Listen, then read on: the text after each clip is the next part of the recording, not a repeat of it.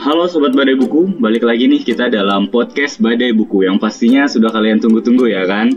Nah pertama-tama kenalin dulu nih, nama aku Fikri dari Angkatan 2017 yang akan memandu kalian pada hari ini. E, eh, BTW, kita hari ini bakal ngobrol santai aja, jadi nggak usah tegang-tegang banget nih ya kan? Nah kita bakal ditemenin sama cewek-cewek yang luar biasa yang bakal banyak sharing pengalaman mereka saat menulis penelitian terkait gender dan kekuasaan. Nah, kita coba panggil satu-satu dulu ya kan. Yang pertama ada Kaika. Halo Kaika. Halo minasan, konnichiwa, apa kabar semua? Aku dari Sastra Jepang 2018, namanya Aika. Yoroshiku onegaishimasu. Hai, yoroshiku onegaishimasu Kaika. Nah, selanjutnya nih ada Kak Ine. Halo Kak Ine. Hai hai Sobat Badai Buku. Baik lagi ada Ine nih. Wah, seneng banget ya bisa dapat kesempatan lagi di podcast luar biasa ini. Luar biasa banget nih ya kan Kak, podcast kita ini jelas banget. Nah, semangat banget juga nih kayaknya Kak Ine ya. Oke, kita panggil dulu yang selanjutnya nih ada Kamiho. Halo, Halo Kamiho. Halo Sobat Badai Buku semua, perkenalkan nama aku Miho. Aku dari Sastra Jepang Angkatan 2019. Hmm, halo Kamiho. Nah, dan yang terakhir nih ada Kariri. Halo Kak Riri. Halo, perkenalkan aku Riri dari Sastra Jepang Angkatan 2019. Salam kenal semuanya. Oke, salam kenal juga ya Kak Riri. Nah, kelihatan banget nih ya kan kakak-kakaknya nih udah pada semangat hari ini. Jadi sebelum mulai mungkin aku bakal ceritain sedikit tentang penelitian mereka. Penelitian mereka ini berjudul Gender dan Kekuasaan dalam novel Holy Mother karya Akiyoshi Rikako. Dan penelitian ini dikerjakan oleh enam orang yang sebagian tadi sudah kita kenal, yaitu Kak Aika, Kak Ine, Kak Miho, dan Kak Riri. Dan dua orang lagi yaitu Kak Tata dan Kak Fahra. Namun sayang banget nih buat Kak Tata dan Kak Fahra nggak bisa hadir karena berhalangan.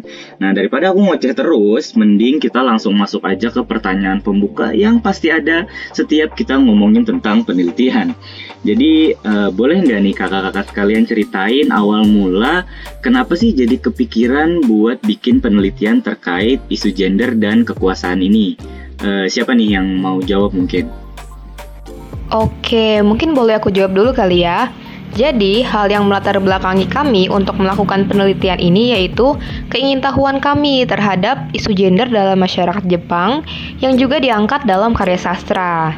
Kalau di Jepang sendiri kan konsep patriarki ataupun isu gender equality tersebut masih melekat banget pada masyarakat uh, sejak dahulu hingga sekarang gitu ya.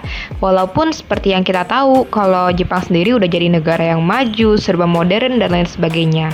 Tapi Kenyataannya, masih banyak banget contoh isu gender yang bisa kita angkat dan kita bicarakan di sini. Dan salah satu contohnya itu adanya wacana Ryosai Kembo dalam masyarakat Jepang.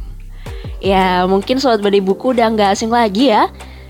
Itu loh wacana yang menggambarkan bagaimana perempuan ideal Jepang sebagai istri yang baik dan ibu yang bijak. Nah, jadi benang merah antara wacana ini dengan isu gender di Jepang itu bakal kita bahas lebih lanjut, tapi nanti aja ya. Nah, bener banget tuh. Jadi intinya, kami ingin mengetahui sejauh apa sih pengaruh konsep patriarki tersebut dalam kehidupan masyarakat Jepang yang juga diangkat dalam karya sastra novel Holy Mother ini. Gitu kira-kira. Nah, itu juga aku pernah baca ya, kayak menurut tesis yang disusun sama Stephanie Mary Merger yang, berjudul, yang berjudul Good Wise, Wise Mother and Their Working Man, Gender Perspective on Nihon sih ya. Uh, juga kalau tidak salah ya nih, ada kata-kata kalau Jepang itu emang merupakan masyarakat yang perannya tuh emang udah terbagi-bagi secara rapi gitu. Ah iya iya iya. Uh, setahu tuh ya di Jepang tuh tuh emang kayak apa ya? Uh, ayah itu kan kayak tugasnya tuh sebagai kepala keluarga. Nah terus tuh ibu itu kan tugasnya mengurus anak. Nah, terus kalau anak-anak tuh tugasnya patuh kepada orang tua, yang kayak gitu ya? Iya iya iya. Di sini juga dibilang kalau emang Jepang tuh salah satu masyarakat yang sangat respect dengan tradisi gitu yang udah ada dari lama. Makanya walaupun di zaman modern gini bibit-bibit patriarki itu masih ada gitu di Jepang. Oke oke, ini berarti kakak-kakak sekalian ini tuh ingin mengupas isu-isu kesenjangan yang ada di Jepang, terutama perihal gender ya kan. Dan emang bener banget tuh kak, aku juga pernah dengar soal wacana Ryosei Kenbo ini, dan aku juga ngerasa bahwa ih ada apa nih gitu ya kan. Apalagi tadi Kak Riri dan Kak Eka juga bilang kalau di Jepang itu sebenarnya peranan seseorang itu udah dibagi-bagi. Nah ini cocok banget nih pembahasannya ini biar sobat badai buku makin terbuka pemikirannya tentang bagaimana sih gender dipresentasikan di Jepang. Nah, buat pertanyaan selanjutnya nih ya kan, eh, kenapa sih jadi kalian kepikiran untuk menyoroti soal gender dan kekuasaan? Eh, coba dong aku pengen denger dari Kariri gimana sih kak alasannya? Oke, jadi tuh eh, alasannya tuh sebetulnya simpel. Eh, kenapanya? Karena pembahasan terkait gender dan kekuasaan ini tuh terbilang apa ya menarik gitu loh bagi kami yang meneliti ini. Nah terus ditambah ketika membicarakan tentang Jepang, eh, gender itu kan masih menjadi salah satu topik yang hangat untuk dibicarakan ya. Karena walaupun Jepang itu merupakan negara yang maju dan sudah sangat modern, tapi ternyata kasus terkait isu-isu gender itu masih tinggi di sana. Eh, itu sih pendapat awal dari kami gitu. Nah mungkin dari teman-teman yang lain ada yang mau memberikan tambahan nih, boleh banget.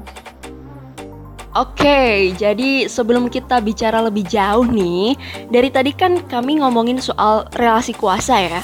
Jadi daripada bingung, di sini aku mau jelasin sedikit soal relasi kuasa yang dikemukakan oleh Michel Foucault.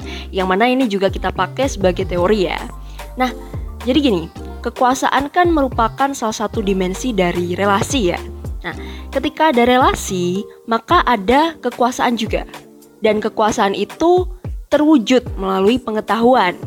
Nah, karena di sini menurut Foucault, pengetahuan itu selalu mempunyai efek kuasa ternyata. Nah, artinya apa? Dalam suatu relasi antar individu nih, pengetahuan akan dirinya dan juga orang lain di saat yang bersamaan itu dapat menciptakan kekuasaan. Nah, jadi melalui kekuasaan ini itu muncul juga konstruksi-konstruksi yang berkaitan dengan gender. Nah, karena konstruksi gender itu kan merupakan salah satu bentuk pengetahuan juga ya. Nah, akhirnya mereka yang memiliki kekuasaan itu bisa mengkonstruksi peranan gender yang ada dalam masyarakat. Nah, tentang mana yang baik, mana yang buruk, terus juga mana nih peran laki-laki dan juga mana yang peran perempuan. Jadi kayak gitu. Nah, bener banget tuh apa yang udah dijelasin sama Riri dan juga Ine. Mungkin di sini aku akan meneruskan uh, dari penjelasan Riri ya. Jadi walaupun Jepang sudah menjadi negara maju dan modern, tapi nyatanya menurut sumber yang aku baca, mungkin nanti sobat badai buku juga bisa baca sendiri ya di internet. Ini dilansir dari laman kompas.com bahwa Jepang itu masih tertinggal peringkatnya dalam hal gender equality, yaitu berada pada peringkat 121 dari 156 negara. Nah, ini kan kontradiksi banget gitu ya dengan citra Jepang yang kita kenal sebagai negara maju, negara modern gitu. Dan tentunya hal ini menimbulkan rasa penasaran kami. Kemudian, pada saat kami mulai membaca novel Holy Mother ini sebelum menganalisis lebih dalam, sebenarnya kami dapat langsung melihat bahwa berbagai kejadian yang ada di novel ini itu tidak terlepas dari yang namanya relasi kuasa. Jadi, ya memang kita dapat melihat uh, kaitannya antara isu gender dan juga relasi kuasa di sini.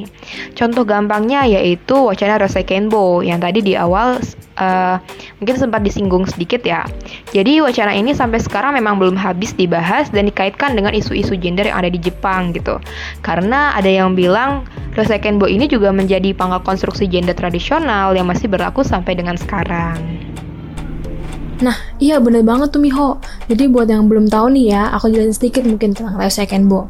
Nah, Ryosei itu sendiri artinya good wife, wise mother atau istri yang baik atau ibu yang bijaksana. Nah, Ryosei Kenbo itu sendiri itu berkaitan dengan pemisahan peranan wanita atau perempuan yang ditempatkan di lingkungan domestik sebagai seorang istri atau seorang ibu. Sebenarnya keberadaan Ryosei Kenbo ini tuh uh, kalau kita lihat uh, pernah digagas di uh, zaman Meiji oleh pemerintah pada saat itu, di mana kursi pemerintahan pada saat itu umumnya diisi oleh kaum laki-laki. Nah, di sini kita bisa jadi lihat kan uh, relasi kuasa yang dipegang pemerintah pada saat itu dalam merekonstruksikan wacana yang kemudian menjadi isu gender ke depannya dalam masyarakat. Nah, dari contoh kecil ini nih, nanti akan dibahas lebih dalam lagi nanti pasti pembahasan. Ya, setelah kami mencari tahu, uh, mulai dari sejarahnya bagaimana, kok bisa, dan faktor apa aja yang menyebabkan hal tersebut terjadi, kami bisa menyimpulkan bahwa hal tersebut tidak bisa lepas dari relasi kuasa, yang tentunya nanti akan kami jelaskan juga di pembahasan selanjutnya. Maka dari itu, mungkin uh, keterkaitan antara dua hal ini yang menurut kami sangat menarik untuk disoroti. Hmm, jadi emang sekarang itu isu-isu terkait dengan gender ini emang lagi marak-maraknya dibicarakan ya nggak sih kak? Dan hmm. aku juga baru tahu nih ternyata gender equality di Jepang terbilang cukup rendah ya. Padahal aku ngerasanya tuh Jepang tuh udah negara yang wah banget udah pokoknya di pikiran aku nih. Berarti nih jangan-jangan nih pemikiran aku nih yang udah dikuasain. Waduh. ya waduh, waduh. nah tadi kan kita uh, udah dijelasin juga bagaimana sih latar belakang dan alasan memilih gender dan kekuasaan. Nah sekarang aku mau tanya lagi dong, kenapa sih kakak-kakak sekalian ini jadi tertarik ngambil novel Holy Mother karya Kiyoshi Rikako ini? Atau mungkin bisa dijelasin atau diceritain sedikit lah kak, apa sih yang bagian menarik-menariknya dari novel ini? Oke, jadi um, ini aku jawab duluan kali ya. Hmm, alasan kenapanya ya? Oke, ini sekilas info aja sih sebelum masuk lebih dalam ke novelnya ya. Hmm, jadi kan novel Halimader ini ditulis oleh Akiyoshi Rikako Sensei. Nah, tentang Akiyoshi Rikako Sensei ini sendiri, beliau itu merupakan novelis perempuan Jepang yang memang terkenal sama karya-karya novelnya yang bergenre misteri. Nah, novel-novel karyanya Akiyoshi Rikako Sensei ini yang lain gitu selain Holy Mother kayak Giselle, The Dead Return, uh, Girls in the Dark itu pun juga apa ya kebanyakan tuh mengisahkan tentang perempuan gitu. Jadi tokoh utamanya itu perempuan. Nah terus biasanya ending cerita dari novel-novelnya itu uh, tidak terduga. Atau ada plot twistnya lah gitu Aku kebetulan suka banget ya sama novel-novel karya Akiyoshi Rikako Sensei. Contohnya salah satu yang aku paling suka tuh novel Girls in the Dark. Mungkin tadi Riri juga udah nyebutin ya. Nah, Girls in the Dark itu tuh novel misteri yang karakter utamanya tuh juga perempuan. Nah, menariknya di novel yang ini juga tuh uh, mungkin salah satu hal yang memecah konstruksi di mana perempuan itu dipandang sebagai sesosok yang lemah gitu loh. Sebab di novel ini tuh menggambarkan sisi-sisi mengerikan yang dapat dilakukan oleh perempuan yang sama sekali tidak dapat dilihat sebagai lemah gitu loh. Nah, sama seperti Holy Mother juga ya kurang lebih nuansanya uh, ya sedikit mirip ya sama sama dengan Girls in the Dark ini. Nah, by the way, mungkin sebelum lanjut ke pembahasan sinopsis lebih dalam, aku mau ngajak sobat badai buku sekalian untuk menebak nih, kira-kira dari judul Holy Mother ini, cerita yang dibawakan tuh akan seperti apa sih? Kalau dari judulnya kan ada kata holy nih yang artinya suci. Apakah novel ini membahas mengenai citra seorang ibu yang selama ini suka dipandang sebagai sosok yang suci? Terus, apa hubungannya nih Holy Mother atau sosok ibu yang suci tersebut dengan peran gender dan relasi kuasa di sini? Nah, jadi nanti kita juga akan memberikan gambaran ya dari judul novel ini mengenai citra ibu yang suci itu seperti apa, terus perjuangan apa aja sih yang mereka lakukan sehingga disebut sebagai Holy Mother. Kira-kira begitu. Hmm, setuju, setuju. Jadi, sobat badai buku yang udah familiar dengan karya beliau, pasti tahu lah ya genre yang menjadi ciri khas kepenulisannya. Hmm, thriller dan mystery crime gitu. Nah, menurut Akiyoshi Rikako Sensei, ternyata genre misteri itu memudahkan beliau loh untuk menuangkan keresahannya terhadap berbagai isu sosial yang terjadi di Jepang dan juga belahan dunia lain. Waduh, menarik ini. Ini ini menarik nih. Jadi apa ya uh, biasanya kan orang-orang tuh kayak book shaming gitu ya sama orang-orang yang suka baca novel thriller atau misteri gitu. Nah, tapi ternyata belum tentu juga loh kalau bacaan mereka ini gak berbobot. Nah, buktinya ya kan? Oke oke kita balik lagi biar sobat bari buku bisa punya gambaran ya pas ngedengerin pembahasan tentang temuan kita. Aku bakal ceritain sekilas tentang Holy Mother ini. Jadi ceritanya tuh gini ada pembunuhan mengerikan terhadap seorang anak laki-laki di kota tempat Honami tinggal. Nah, jadi salah satu tokoh utamanya itu Honami ya.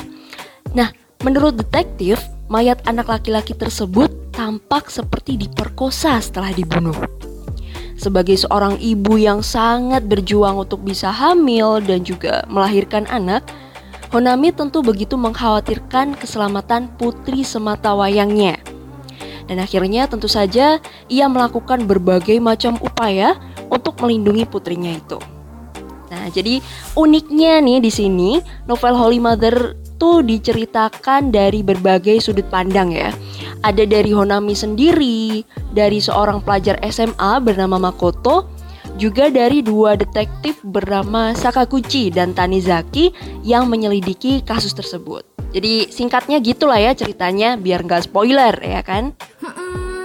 Widih, keren banget ini ya novelnya. Jadi yakin banget nih aku kalau sobat badai buku juga pasti langsung penasaran nih gimana sih ceritanya Holy Mother ini. Apalagi tadi udah diceritain sedikit sama Kaine, ada pembunuhan-pembunuhannya. Aduh, aku tuh kalau udah dengerin pembunuhan-pembunuhan itu rasanya kayak ngeri-ngeri sedap udah itu cerita kayak gitu. Sama tadi aku setuju banget sih sama Kaine ngomongin jangan suka book shaming ya meskipun genrenya misteri atau apa pun itu pasti ada hikmah di belakang itu ya kan? Oke lah ngoceh mulu aku. Jadi nah tadi kan kita udah dengerin ceritanya Holy Mother ini gimana. Sekarang aku pengen tahu juga nih pengen denger nih dari kakak-kakak sekalian. E, bisa nggak kalian ceritain sedikit soal hasil temuan yang kakak-kakak dapetin saat meneliti novel Holy Mother ini Oke, jadi kami menemukan enam pengaruh peranan perempuan terhadap isu gender dalam novel Holy Mother karya Akio Shirikako ini, yaitu tubuh perempuan sebagai aset berharga, perempuan sebagai korban pemerkosaan, pemerkosaan dan harga diri perempuan, peran perempuan dalam rumah tangga, perempuan sebagai pelaku kriminalitas, dan konstruksi gender dalam pemanfaatan situasi kriminal. Seperti itu. Hmm, jadi totalnya ada enam temuan ya? Ah, Oke, okay. jadi kalau kita omongin ke enam-enamnya nih, kayaknya bakal panjang banget nih podcast ya kan. Nanti malah jadi langganan bahan pengantar tidur loh, jangan-jangan sama sobat badi buku kalau gitu. Oke, okay, jadi cukup kita highlight dua temuan aja ya. Tapi ini tuh yang paling mewakili poin lainnya kok, jadi jangan khawatir dan juga dijamin menarik pastinya ya kan. Waduh, kayaknya kalau dijamin nih jadi penasaran banget nih aku nih ya kan. Emang apa tuh kak yang menarik tuh apa tuh? Oke, apa ya yang menarik ya? Hmm. Jadi uh, di dalam novel ini tuh uh, ada dua pembahasan mengenai peran perempuan yang saling bertolak belakang. Nah, di mana kami meneliti uh, perempuan sebagai korban pemerkosaan dan juga perempuan sebagai pelaku kriminalitas. Nah, uh, dari dua subjudul yang udah aku sebutin tadi itu kayak udah terasa kan ya bahwa uh, peran perempuannya itu tuh uh, jauh saling bertolak belakang kan ya. Nah iya, jadi poin yang kontras ini kan jadi menunjukkan gitu ya bahwa perempuan punya dua sisi. Jadi bisa tampil sebagai tokoh yang superior maupun tokoh yang inferior. Nah, jadi dalam dua subjudul tadi ya, subjudul yang pertama itu menyoroti perempuan sebagai korban pemerkosaan. Jadi kita melihat dari sisi perempuan yang dipandang lemah sehingga rentan menjadi korban. Nah, yang ini nih yang biasanya melekat dalam masyarakat kan ya, ya gitulah. Oke, sementara itu di pembahasan mengenai perempuan sebagai pelaku kriminalitas ya, kita menyoroti fakta bahwa perempuan itu tidak hanya lemah seperti pada setiap stereotip masyarakat ya. Nah, dalam konteks penelitian ini, perempuan itu justru berada pada pemegang kuasa gitu atas suatu kejadian dan salah satunya dapat menjadi pelaku tindak kriminalitas. Nah, seperti uh, tadi kan yang udah disampaikan oleh Kak Ina. Nah, sekarang mari kita membahas terlebih dahulu subjudul yang pertama uh, yaitu perempuan sebagai korban pemerkosaan. Uh, namun sebelum masuk ke inti pembahasannya, uh, kami bakal jelasin dulu nih tentang kasus pemerkosaan di Jepang. Nah, Sobat Beribu tahu nggak sih bagaimana suatu kasus itu dapat disebut kasus pemerkosaan di Jepang? Aduh, gimana tuh Kak? Aku belum tahu juga nih masalahnya. Oke, nah jadi uh, melalui novel ini disampaikan uh, bahwa kasus pemerkosaan di Jepang uh, baru bisa disebut sebagai kasus pemerkosaan jika dan hanya jika tersangkanya adalah laki-laki.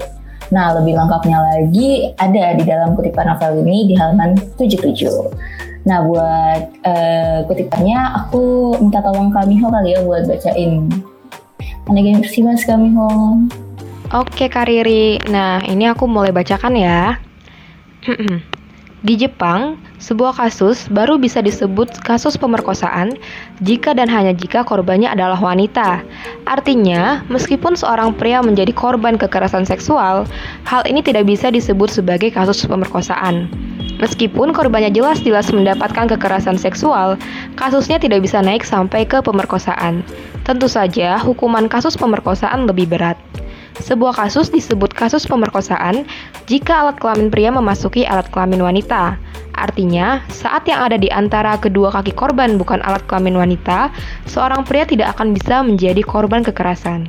Berarti tidak berlaku kasus pemerkosaan. Tidakkah Anda pikir ini omong kosong? Sakaguchi pun menganggap itu omong kosong, apalagi pemerkosaan adalah kejahatan terhadap kesusilaan. Syarat utama agar kejahatan terhadap kesusilaan itu bisa diangkat menjadi kasus adalah status tersangka itu sendiri. Oke, itu dia kutipannya. Oke, makasih banyak Kamiho. Nah, dari kutipan novel tadi yang udah uh, dibacakan oleh Kamiho, uh, itu kan apa ya secara implisit itu tuh menunjukkan bahwa hukum di Jepang yang dibuat oleh para elit ini tuh masih menganggap bahwa laki-laki itu jauh lebih kuat dibandingkan dengan perempuan. Atau bisa dibilang kayak laki-laki itu tetap pihak superior ya gitu dalam uh, kasus uh, pemerkosaan ini. Nah, hal tersebut juga merupakan salah satu bentuk konstruksi peran gender yang dibuat oleh masyarakat. Iya, iya, iya. Mm -mm. Peran gender yang telah mengalami konstruksi sosial dalam masyarakat ini tuh akhirnya memunculkan cara pandang gitu bahwa laki-laki diasosiasikan sebagai pihak yang kuat, agresif dan juga dominan. Nah, sementara perempuan diasosiasikan sebagai pihak yang lemah, tidak berdaya dan juga submisif. Nah, jadi pandangan tersebut lah ya yang akhirnya melahirkan superioritas dan inferioritas dalam peran gender. Nah, membahas pihak superior sama pihak inferior tadi, ini dapat menjadi salah satu alasan mengapa hukum di Jepang memandang uh, kayak cuma laki-laki yang dapat menjadi pelaku pemerkosaan. Kenapa? Karena pada umumnya masyarakat memiliki pola pikir bahwa laki-laki itu ya adalah pihak yang superior, sedangkan perempuan adalah pihak yang inferior. Berarti emang bener ya Kak Ika, kalau semisal pola pikir dan persepsi masyarakat itu tuh emang dipengaruhi oleh konstruksi yang terjadi dalam masyarakat sendiri. Contohnya kayak perempuan yang tadi udah dijelasin sebelumnya, ya nggak Kak? Nah iya nah, bener banget itu.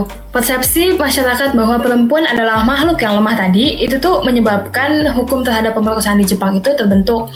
Karena mereka tuh selalu dan akan selalu memandang perempuan sebagai makhluk yang tidak berdaya. Nah hukum di Jepang eh hukum di Jepang itu tuh beranggapan bahwa akan lebih lebih masuk akal jika perempuan yang menjadi korban dalam kasus pemerkosaan karena sifat inferior itu tadi. Hmm, nah jadi tuh apa ya bisa dibilang hukum di Jepang yang memandang kasus pemerkosaan hanya dapat dilakukan oleh pelaku laki-laki ini secara tidak sadar memberikan uh, kesan standar ganda dan juga ketimpangan dari uh, ketimpangan hak gitu dari segi gender. Padahal kan apa ya zaman itu berkembang ya dan tidak selamanya gitu persepsi dan pola pikir tadi itu bakal valid dan benar selama lamanya gitu. Nah. Berarti nih dari apa yang udah dijelasin sama Kak Riri, Kak Ine, dan Kak Aika tadi uh, bisa kita garis bawahi bersama nih Sobat Beri Buku bahwa konstruksi yang dibuat oleh elit-elit inilah yang menyebabkan munculnya persepsi-persepsi terkait gender. Nah, terutama ya kan pada perempuan di Jepang tadi. Padahal yang kita udah tahu jelas banget nih sekarang ini gimana konstruksi ini malah memunculkan masalah baru yaitu standar ganda dan ketimpangan gender sendiri yang udah dijelasin sama Kariri tadi ya kan.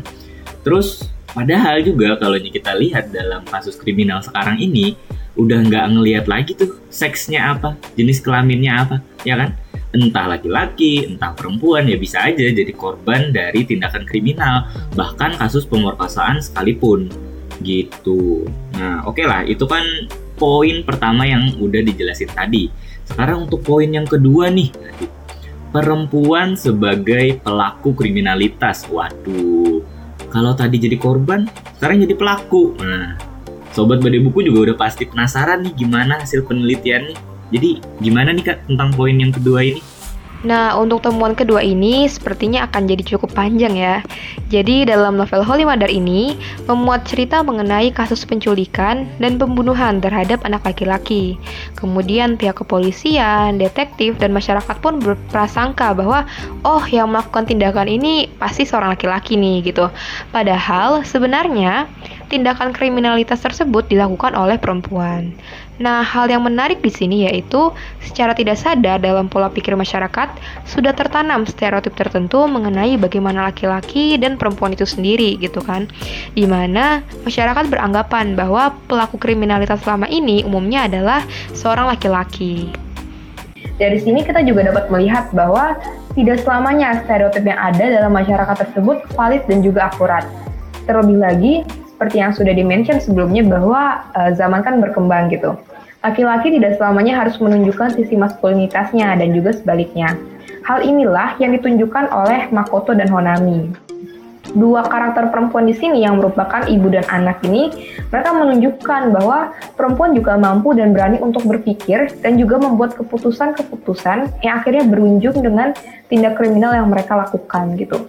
Karena pada saat uh, dulu ya, mungkin bukan hanya di Jepang, tapi juga di negara kita sendiri, kita sering dengar bahwa perempuan itu menjadi pihak inferior karena mereka dianggap uh, bodoh gitu, istilahnya tidak memiliki insting atau inisiatif yang baik. Maka dari itu harus selalu dilindungi gitu kan. Nah, atas dasar ini, makanya tokoh-tokoh dalam novel ini tidak terpikir bahwa perempuanlah yang melakukan aksi kriminal ini gitu. Nah, dari citra perempuan yang dikonstruksikan dari dulu kan sangat kontras ya dengan penggambaran sosok Makoto dan juga Funami yang melakukan segala cara walaupun uh, pada akhirnya mereka ya berpikir sendiri, mengambil keputusan seberani ini sendiri tanpa keterlibatan pihak laki-laki di sini. Walaupun ya mereka sebenarnya bertujuan untuk menghukum orang-orang yang mereka anggap melakukan tindakan di luar norma gitu. Jadi sebenarnya ya ujung-ujungnya perjuangan mereka di sini berat gitu mereka harus membunuh terlebih dahulu demi membuktikan atau membalikan isu gender ini dan pastinya ya itu bukan keputusan yang mudah.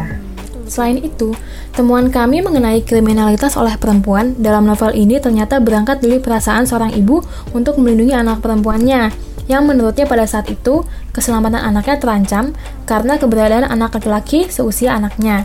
Nah, dengan naluri seorang ibu itu, tokoh utama di sini memberanikan dirinya untuk melindungi anak perempuannya, ya walaupun berujung harus melakukan tindakan kriminal.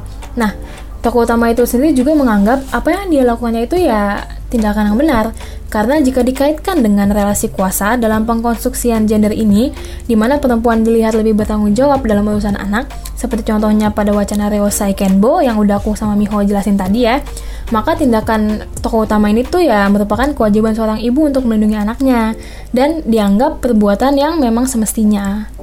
Hmm, itu dia. Jadi kita di sini dapat melihat ya bahwasanya tokoh utama itu akhirnya membuktikan kepada pembaca bahwa perempuan juga bisa loh terlepas dari citra mereka yang selama ini dikenal lemah. Ya akhirnya menjadi superior atau pihak yang lebih kuat jika memang keadaan mengharuskan mereka bertindak demikian loh. Sekalipun harus melanggar norma-norma yang ada dalam masyarakat ya. Dan bahkan dalam novel ini tuh sampai ke hukum gitu kan. Nah tapi tetap aja tindakan semacam itu tidak dibenarkan loh ya. Jadi dengan kata lain tuh kita bisa mengambil kesimpulan bahwasanya memang ada kritisi terhadap predikat ibu dalam masyarakat ya kan. Biasanya ibu itu gak bisa dikatakan sebagaimana layaknya seorang ibu kalau dia tidak melakukan berbagai upaya kayak apa pun harus dia lakukan demi melindungi anaknya gitu. Jadi inilah uh, kritisi terhadap predikat ibu yang suci gitu atau holy mother. Nah, makanya poin utamanya di sini adalah pemicu tindakan kriminalitas yang dilakukan oleh tokoh utama. Jadi kita garis bawahi ya poin yang disebut Kak tadi tentang dorongan seorang ibu untuk melindungi anaknya atas kuasa terhadap masa depan serta kelangsungan hidup sang anak. Nah, jadi di sini nih berang merahnya antara wacana Ryosai Kembo dengan peran gender yang akhirnya juga berujung gitu pada isu gender. Nah, secara garis besar kan wacana Ryosai Kembo ini mendukung bagaimana kualitas keluarga dan anak yang sangat berpengaruh terhadap kelangsungan Jepang dalam membentuk SDM masyarakatnya. Ya kan karena secara umum laki-laki itu diidealkan sebagai penopang ekonomi keluarga ya. Dan juga dari sisi perusahaannya itu sendiri juga lebih mengandalkan pekerja laki-laki gitu karena tidak perlu ada cuti hamil dan juga melahirkan. Jadi ya udahlah biar istri aja yang fokus merawat anak agar laki-laki ini yang berperan sebagai karyawan itu juga fokus dengan pekerjaannya. Jadi itulah mengapa sebenarnya Ryosei Kembo yang dulunya itu adalah ideologi dan setelah Perang Dunia II berakhir tuh udah nggak dipakai lagi sebenarnya ideologi ini. Tapi kenapa gitu Ryosei Kembo akhirnya menjadi sebuah wacana dan masyarakat Jepang itu memahami ini gitu sebagai sebuah nilai gitu. Nah, memang ya karena uh, wacana Kembo ini menunjukkan bahwa istri itu harus baik dan juga bijak sebagai seorang ibu. Nah, ini nyambung dengan salah satu kutipan dalam novel halaman 261 yang menggambarkan bahwa kehadiran anak itu mulai dari perjuangan menuju kehamilan ya sampai si anak ini hidup dan juga tumbuh dewasa itu ternyata ada pada tanggung jawab seorang ibu. Oke, kalau gitu aku mau minta tolong Riri, tolong bacain ya Ri ya. Oke, oke. Sini aku bacain ya. Hmm. Hmm. Meskipun orang ini selalu bilang bahwa ia ingin anak, bagi pria itu perawatan kemandulan adalah urusan orang lain. Saat itu Honami berpikir, aku harus bertekad untuk merawat kemandulan ini sendirian. Dia bertekad bahwa dia harus punya anak, meskipun dia merasa begitu ketakutan terhadap dunia perawatan kemandulan yang baginya baru ini. Oke, itu tadi kutipannya. Silakan aku kasih Kak Ina lagi. Oke, okay, thank you Riri. Nah, wahai sobat badai buku, gimana nih gimana? Jadi bisa dikatakan lah ya bahwa tanggung jawab untuk memiliki anak itu akhirnya ada pada peran perempuan. Ya memang sih ya, perempuan diberkati dengan organ yang memiliki fungsi sebagai tempat janin hidup dan juga berkembang. Nah, tapi ini juga gitu loh yang akhirnya melahirkan pemahaman dalam masyarakat bahwasanya yang siap itu perempuan, yang benar-benar harus dalam kondisi prima itu perempuan. Ya karena memang organ reproduksinya sangat berpengaruh terhadap kemungkinan kehamilan atau kelahiran dan juga pengaruh terhadap keberlangsungan hidup janin sebelum dilahirkan gitu kan. Tapi sebenarnya kan tetap ada pada peran keduanya lah ya. Peran laki-laki itu juga ada gitu loh. Tapi di sini suaminya Honami tuh kayak nggak mau tahu lah. Yang penting itu tuh urusanmu gitu. Nah jadi itu dia sih kenapa ada dorongan terhadap seorang ibu yang akhirnya apa ya tanggung jawabnya tuh penuh gitu terhadap seorang anak. Ya mulai dari itu tadi sebelum kehamilan sampai anaknya hidup kayak gitu. Wah, dalam banget ini udah rasanya penjelasan yang dijabarin sama kakak-kakak tadi ya kan.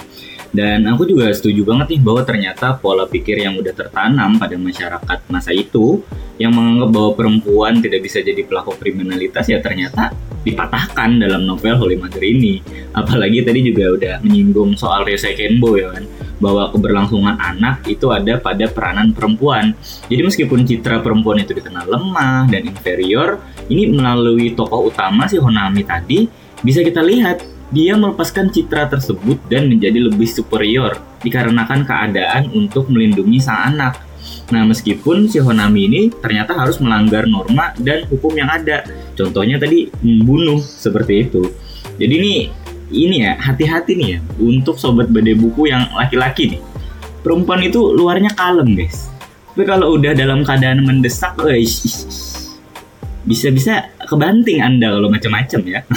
Jadi jangan macam-macam sama perempuan. Kita tuh harus menghormati perempuan. Nice, mantap. Nah tapi aku nih ya sebagai laki-laki dan mungkin beberapa dari sobat badai buku mungkin ada yang kepikiran kalau Second Boy ini kan intinya membuat sebuah figur ibu yang baik dalam keluarga dan bahkan sebagai perempuan pada umumnya ya contohnya kayak yang tadi tadi kakak kakak jelasin ya kan ibaratnya kayak gitu nah bukankah ini sebuah cara untuk meninggikan uh, derajat perempuan kayak gitu dan itu kan jadi privilege sebenarnya bagi perempuan yang bahkan mungkin ini kebanyakan laki-laki tuh juga pengen kayak gitu juga Nah dari sini menurut kakak-kakak sekalian sebenarnya seburuk itukah wacana Ryosei Kenbo ini atau kayak gimana? Uh, mungkin uh, aku jawab duluan kali ya, oke? Okay? Uh, menurutku sih ada baik ada buruknya. Perempuan walaupun misal dapat privilege itu tapi ada aja ya kemungkinan di situasi tertentu di mana perempuan juga ya mengerjakan pekerjaan laki-laki gitu kan. Ya tentunya sesuai kemauan mereka sendiri ya. Nah mungkin baik dari privilege itu uh, lebih ke perempuan yang emang ingin diperlakukan sebagaimana konstruksi masyarakat yang terbentuk. Namun bagi perempuan yang berlawanan arah dengan hal itu, kayaknya misalnya perempuan berkarir atau perempuan independen gitu kan, privilege itu tuh istilahnya kurang berguna sih kalau menurutku. Kalau mungkin ada yang mau nambahin? Iya, aku setuju banget tuh sama pendapat Kak Ika. Jadi privilege tersebut memang ada baiknya dan juga ada buruknya ya pastinya. Namun kita juga harus melihat nih dari kacamata si perempuan itu kira-kira bagaimana sih? Jika di kasus pada umumnya, privilege ini nantinya malah akan merampas hak ataupun membatasi perempuan dalam melakukan hal yang seharusnya dapat mereka lakukan dengan bebas seperti uh, memiliki karir dan lain sebagainya. Nah, hal tersebutlah yang menurut aku merupakan sisi buruk dari privilege gitu. Terlebih lagi jika privilege yang ada dalam wacana ini uh, berdasarkan alasan untuk melindungi tubuh perempuan gitu ya. Menurutku malah hal tersebut membuat masyarakat jatuhnya seperti mengobjektifikasikan tubuh perempuan itu sendiri gitu. Menurut pendapat aku sih kurang lebih begitu. Nah, masuk akal banget nih ya kan. Ternyata meskipun kata-katanya mengangkat citra perempuan ya kan ternyata malah jadi pedang bermata dua soal privilege ini ya karena bukan cuma ada hal-hal baik di dalamnya tapi juga ada hal buruk yang udah dijelasin sama Kak Aika dan Kamiho tadi. Jadi buat sobat badai buku nih kita bisa garis bawahi bareng-bareng lagi nih. Kalau sebenarnya apa pun yang ada dalam sebuah wacana ya ada aja lah belakang-belakangnya ya kan? Karena yang namanya wacana emang ada kepentingan di dalam situ biasanya gitu Nah ini aku ada satu pertanyaan lagi nih yang mas, yang mungkin masih nyambung sama yang tadi. Ini aku lihat ini kan berarti kalian kan tadi berusaha membongkar sebuah realita bahwa sebenarnya entah itu perempuan atau laki-laki ya ternyata bisa aja bersifat maskulin atau feminin ter, e, tanpa terikat dari seksualitas mereka ya kan. Nah tapi tadi kalian juga menyinggung soal patriarki nih di mana di dalam situ tuh peran gender itu udah banyak ditentukan. Nah sekarang mungkin yang mau aku tanyain adalah pandangan kalian terhadap mereka-mereka yang merasa bahwa wanita itu sebenarnya memang harus jadi dalam tanda kutip penurut gitu dalam sebuah sistem keluarga. Intinya tuh kayak mereka emang mendukung lah dan malah dominan melanggengkan sistem patriarki itu sendiri. Nah menurut kalian untuk orang-orang yang kayak gini tuh gimana tuh? Wah, itu mungkin aku yang jawab kali ya. Ya, menurut aku pribadi sih sebenarnya walaupun misal dibalik nih, perempuan jadi yang pencari uang dan laki-laki hanya menjadi penurut di keluarga gitu misalnya.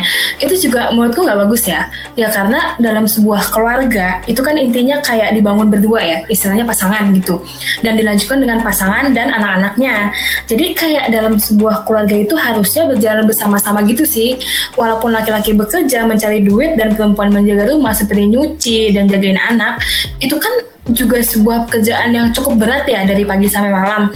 Maka dari itu ya kayak dalam keluarga tuh harus teamwork gitu loh. Dan tidak ada yang pemerintahnya dan tidak ada penurutnya gitu menurutku. Jadi yang mendukung perempuan sebagai penurut atau konsep patriarki ini sih ya aku kurang setuju aja sama mereka. Dan mungkin bisa tambah lagi ya kayak uh, dalam masyarakat patriarki itu kan figur ayah sebagai sosok pelindung. Nah, di Holy Mother itu ini juga sosok ayah ada nih si suaminya Honami nih. Ini tuh kurang apa ya kurang berkontribusi gitu dalam melindungi anaknya. Jadi di sini akhirnya Honami malah yang bergerak dalam melindungi anaknya gitu. Jadi istilahnya teamwork zero gitu loh. Oke oke. Jadi ternyata meskipun peranan-peranan itu udah dibagi ya kan Aika ya, tapi ternyata tetap harus ada teamwork di dalam keluarga bener nggak? Itu itu tadi ya kak? Nah iya gitu. Oke bener bener bener. Oke oke oke. Paham paham. Itu sobat badai buku jadi ya nanti kalian yang ingin berkeluarga intinya adalah teamwork teman-teman.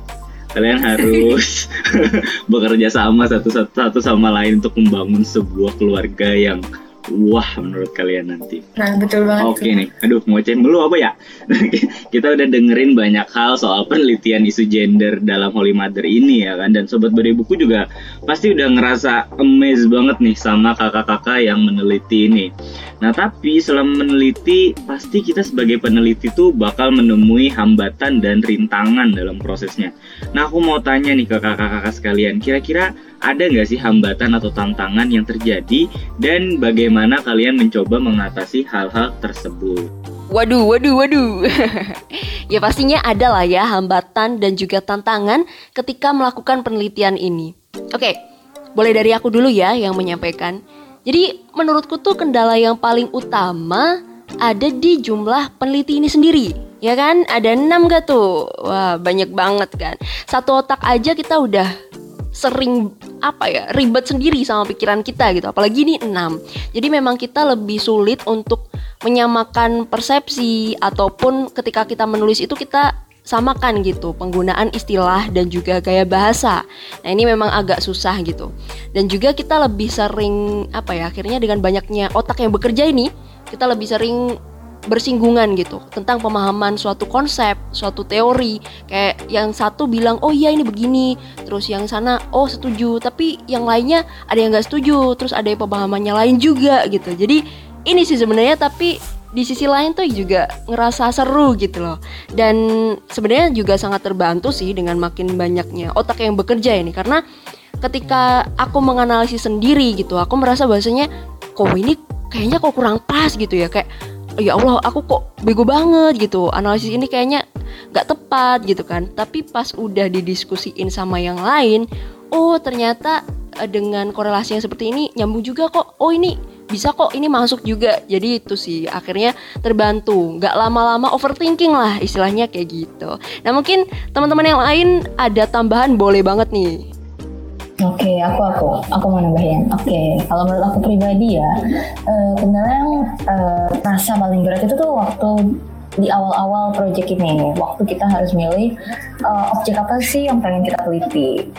Uh, jujur kayaknya waktu awal pemilihan objekku juga sempet kayak saling bingung sama ragu gitu ya, apa nih objek yang mau kita teliti nih.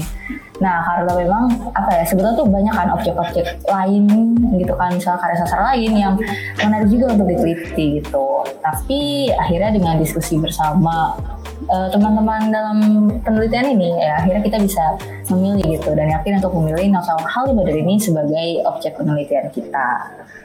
Hmm, sama aku juga setuju sih sama kayak disampaikan kayak Kak Ina tadi. Uh, kendala selanjutnya adalah ketika penulisan penelitian ini. Karena jujur uh, cukup banyak kan poin yang kita angkat gitu di dalam penelitian ini. Dan penelitian ini kan juga dilakukan oleh banyak orang Nah, jadi untuk membuat supaya penelitian itu apa ya tulisannya itu selaras gitu, terus konsep sama cara pandang terhadap terhadap objek yang kita teliti itu apa ya satu pikiran gitu sama gitu, itu juga perlu effort yang lebih. Gitu sih kalau menurut aku. Oke, itu dari Kak Ine sama Kak Riri ya kan. Kan kalau dari Kak Miho sama Kak Aika, ada nggak kira-kira? Nah, selain dari apa yang udah dijelaskan oleh Ini dan Riri, kalau menurut aku, kendala terbesar yang dialami justru lebih ke pemahaman aku terkait berbagai macam teori yang menjadi dasar dalam membuat penelitian ini gitu. Karena jujur, sejak awal mempelajari bahasa Jepang, aku sebenarnya belum pernah ya mendengar atau bahkan sekedar membaca segala teori yang umumnya diangkat untuk melakukan penelitian, khususnya dalam bidang sastra dan budaya ini. Sehingga pada saat di awal kami melakukan diskusi, aku merasa sedikit kesulitan untuk mengejar ketertinggalan tersebut dengan yang lain gitu. Tapi dari uh, teman-teman lainnya juga sangat welcome dalam membimbing satu sama lain. Kemudian juga aku senang banget karena pas di awal pertemuan sebelum masuk menyusun penelitian itu uh, teman-teman yang lain sering buka sesi diskusi untuk brainstorming kita sehingga kita bisa saling uh, sharing atau memberikan usulan terutama yang dibilang sama Riri tadi ya pada saat menentukan kira-kira apa nih yang mau kita angkat dalam penelitian gitu. Jadi walaupun berawal dari kendala tersebut, akhirnya aku juga merasa dapat banyak pembelajaran selama berproses dalam penelitian untuk podcast ini, gitu kira-kira. Oke, selanjutnya aku ya. Eh, dari aku sih ya sebenarnya udah pada disebutin sih tadi sama Miho, Riri, sama Ine ya. Cuman kalau buat aku pribadi, aku tuh eh, mungkin salah satu orang yang jarang buka chat gitu ya, karena emang ya aku emang jarang buka HP sih. Nah di sini tuh aku harus rajin banget jadinya buka HP dan megang HP. Jadi karena karena itu harus sering-sering diskusi gitu kan. Emang karena harus sering sering-sering diskusi gitu kan. Nah aku kurang aku aku tuh kurang nyaman aja dengan adanya online kayak gini. Jadi tuh misalnya kalau kita offline dan kita kan kayak bisa langsung ketemu dan langsung diskusi di tempat kan. Dan mungkin bahkan bisa selesaikan di tempat itu langsung. Tapi kalau ini kan nggak bisa. Kita harus apa kita harus ngejalan sendiri-sendiri gitu. Lalu dikumpul jadi satu terus nanti ada revisi dan lain-lain kan. Nah di situ aku agak kurang nyaman aja sih sebenarnya. Jadi aku sendiri kurang kayak kurang maksimal gitu mengerjakan ini gitu. Menurutku kayak gitu sih. Waduh, waduh, waduh. Memang bener sih ini di masa pandemi kayak sekarang gini ya kan, ditambah jadwal yang makin padat karena udah pada semester akhir kayak gitu, pastilah ada aja lah masalah-masalah yang muncul. Tapi aku lihat-lihat dan kayaknya sobat badai buku juga udah pasti ngeh nih ya kan, meskipun banyak masalah, tapi kakak-kakak ini tuh masih bisa melampauinya dan mencari jalan keluar bersama. Ini keren banget ya ini. Dan akhirnya kalian juga bisa menyelesaikan penelitian gender dan kekuasaan dalam novel Holy Mother ini dengan wah banget kalau menurutku. Jadi kasih applause lah untuk kakak-kakak sekalian ini ya kan pokoknya. Oke, terima kasih banyak nih buat Kak Aika, Kak Ine, Kak Miho, dan Kak Riri yang udah mau sharing-sharing pengalaman mereka yang pastinya membuat kita belajar banyak hal ya kan terkait soal gender ini. Dan melalui Holy Mother ini juga kita banyak belajar hal bahwa ternyata masih banyak loh perempuan di luar sana yang dikotak-kotakan karena konstruksi gender yang udah dibangun dalam masyarakat. Dari sini kita juga belajar bahwa perempuan itu nggak selamanya akan terikat oleh konstruksi tersebut perempuan juga bisa menunjukkan sisi kemaskulinan dan superioritasnya. Nah, hal ini yang harusnya membuat kita sadar bahwa manusia itu, entah dia perempuan dan laki-laki, memiliki kebebasan dalam menentukan arah tujuan hidupnya. Tapi ya gitulah masih sayang banget ya kan kita juga kadang masih terikat dengan pemikiran-pemikiran yang mengkotak-kotakan tersebut.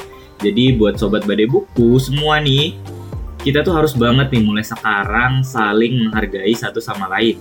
Apalagi tadi buat yang punya pasangan jangan sampai teamwork zero lah kata Kak Aika tadi ya kan. Karena kalian terpaku pada peranan yang udah tertanam sejak dulu. Nah, di situ buat kalian nih yang masih penasaran dengan komunitas Badai Buku, kalian bisa cek Instagram kami di @badai_buku dan jangan lupa buat selalu ikutin podcast kami di Spotify untuk konten-konten menarik lainnya sebelum mengakhiri podcast ini, uh, aku nih guys, pengen bacain puisi nih buat kalian ya. Perempuan itu sering dikaitkan dengan pekerjaan rumah. Perempuan itu sering dikaitkan dengan sesuatu yang lemah. Perempuan sering kali dinomor duakan tanpa memikirkan bagaimana perasaan. Perempuan sering kali dipuja-puja namun hanya sekedar kata-kata. Jika perempuan tegas, maka itu intimidasi. Jika perempuan itu berpikir kritis, maka itu jelas lancang sekali. Jika perempuan emosional, maka jelas itu irasional. Dan jika perempuan ingin perhatian, maka itu hanya sekedar keinginan untuk eksistensi. Tugas seorang perempuan itu merupakan tugas yang romantis. Tapi sayangnya, itu hanya seperti kata-kata yang manis Perempuan itu tidak harus dikotak-kotakan. Perempuan juga berhak atas kesetaraan. Karena aku tahu, perempuan sama-sama berhak untuk mengejar mimpinya tanpa ada batasan. Oke, sampai di sini dulu ya untuk podcast terkait penelitian gender dan kekuasaan dalam novel Holy Mother ini. Saya Fikri, izin pamit undur diri. Bye-bye.